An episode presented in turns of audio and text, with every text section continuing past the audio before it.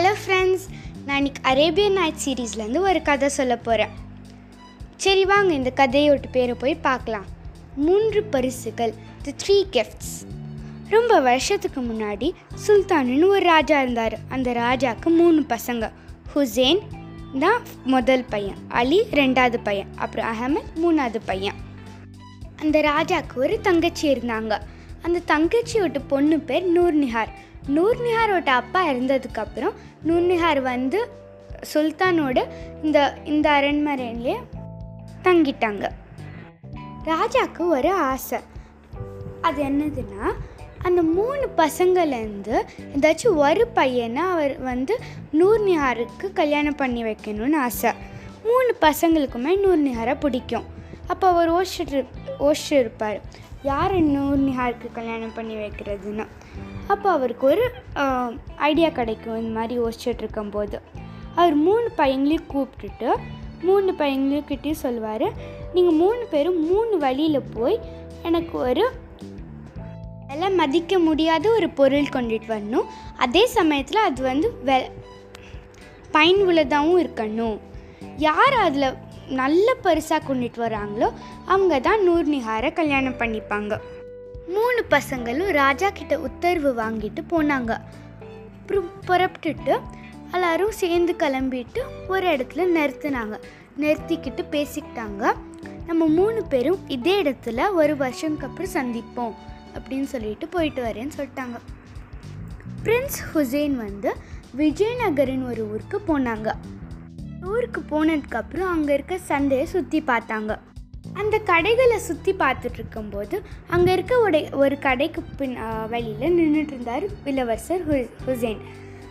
நின்றுட்டு இருக்கும்போது ஒரு வியாபாரி வந்து ஹுசேன் கிட்ட சொன்னார் ஐயா ஐயா இந்த கம்பளத்தை வாங்கிக்கோங்க. அதுவும் இது நாற்பது தங்க காசுங்கள் தான். அதுவும் இந்த மாதிரி ஒரு கம்பளத்தை நீங்கள் வேறு எங்கேயுமே பார்த்துருக்க மாட்டீங்க.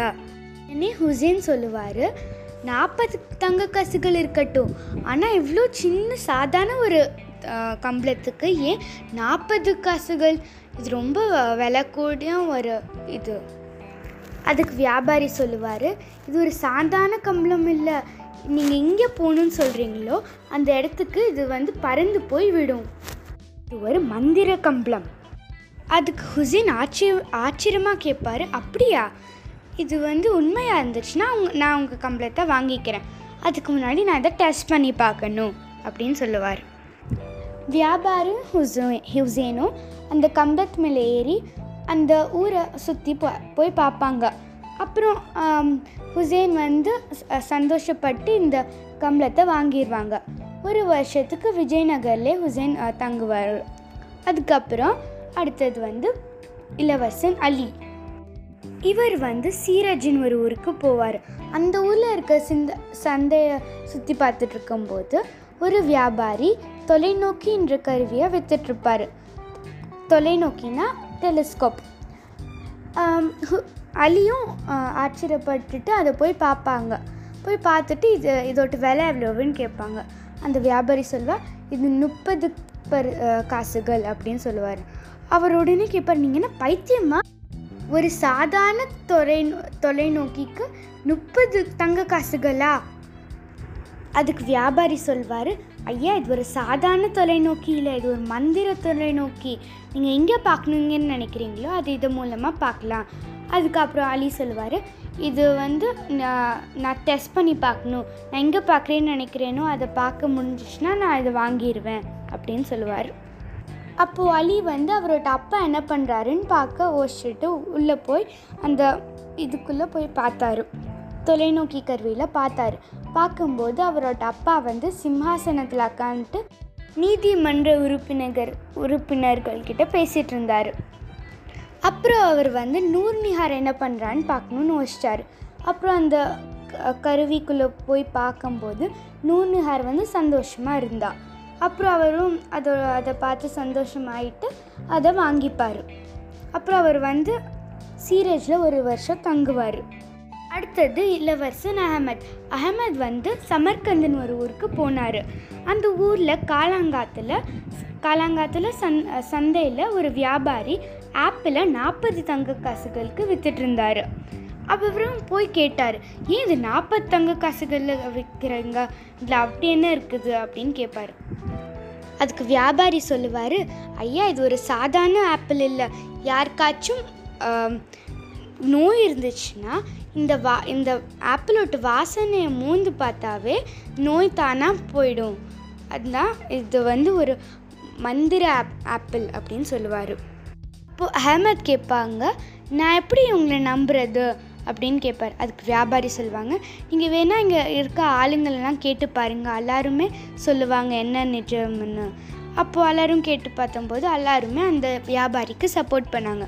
எல்லாரும் பண்ணிகிட்ருக்கும்போது ஒரு ஆள் அந்த அந்த ஆளுங்கள்லேருந்து ஒரு ஆள் வந்து சொன்னார். என்னோட ஃப்ரெண்டுக்கு ரொம்ப உடம்பு சரியில்லை நோய் நிறைய இருக்குது. நீங்கள் வேணால் அவர் பண்ணி பார்க்கட்டும்.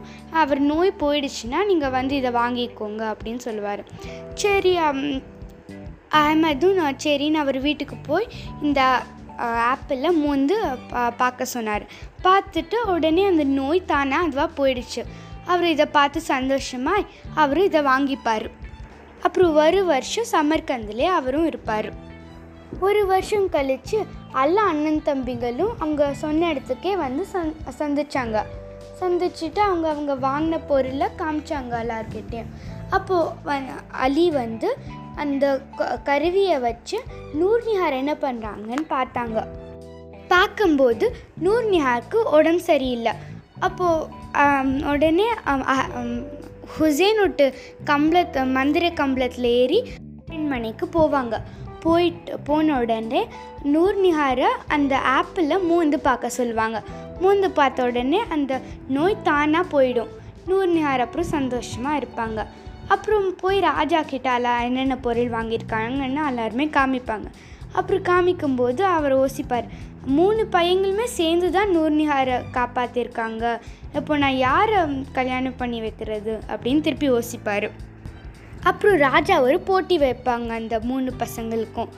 யாரோட அம்பு தூரமாக போதோ அவங்களுக்கு தான் ப- நூர்னிஹாரை கல்யாணம் பண்ணி வைப்பேன் அப்படின்னு சொல்லுவாங்க. அலியோட அம்பு ஹுசைனோடு கொஞ்சம் தூரமாக போச்சு. அப்புறம் அகமதோட அம்பு இங்கே போச்சுன்னே தெரியல. அவ்வளோ தூரமாக இருந்தது.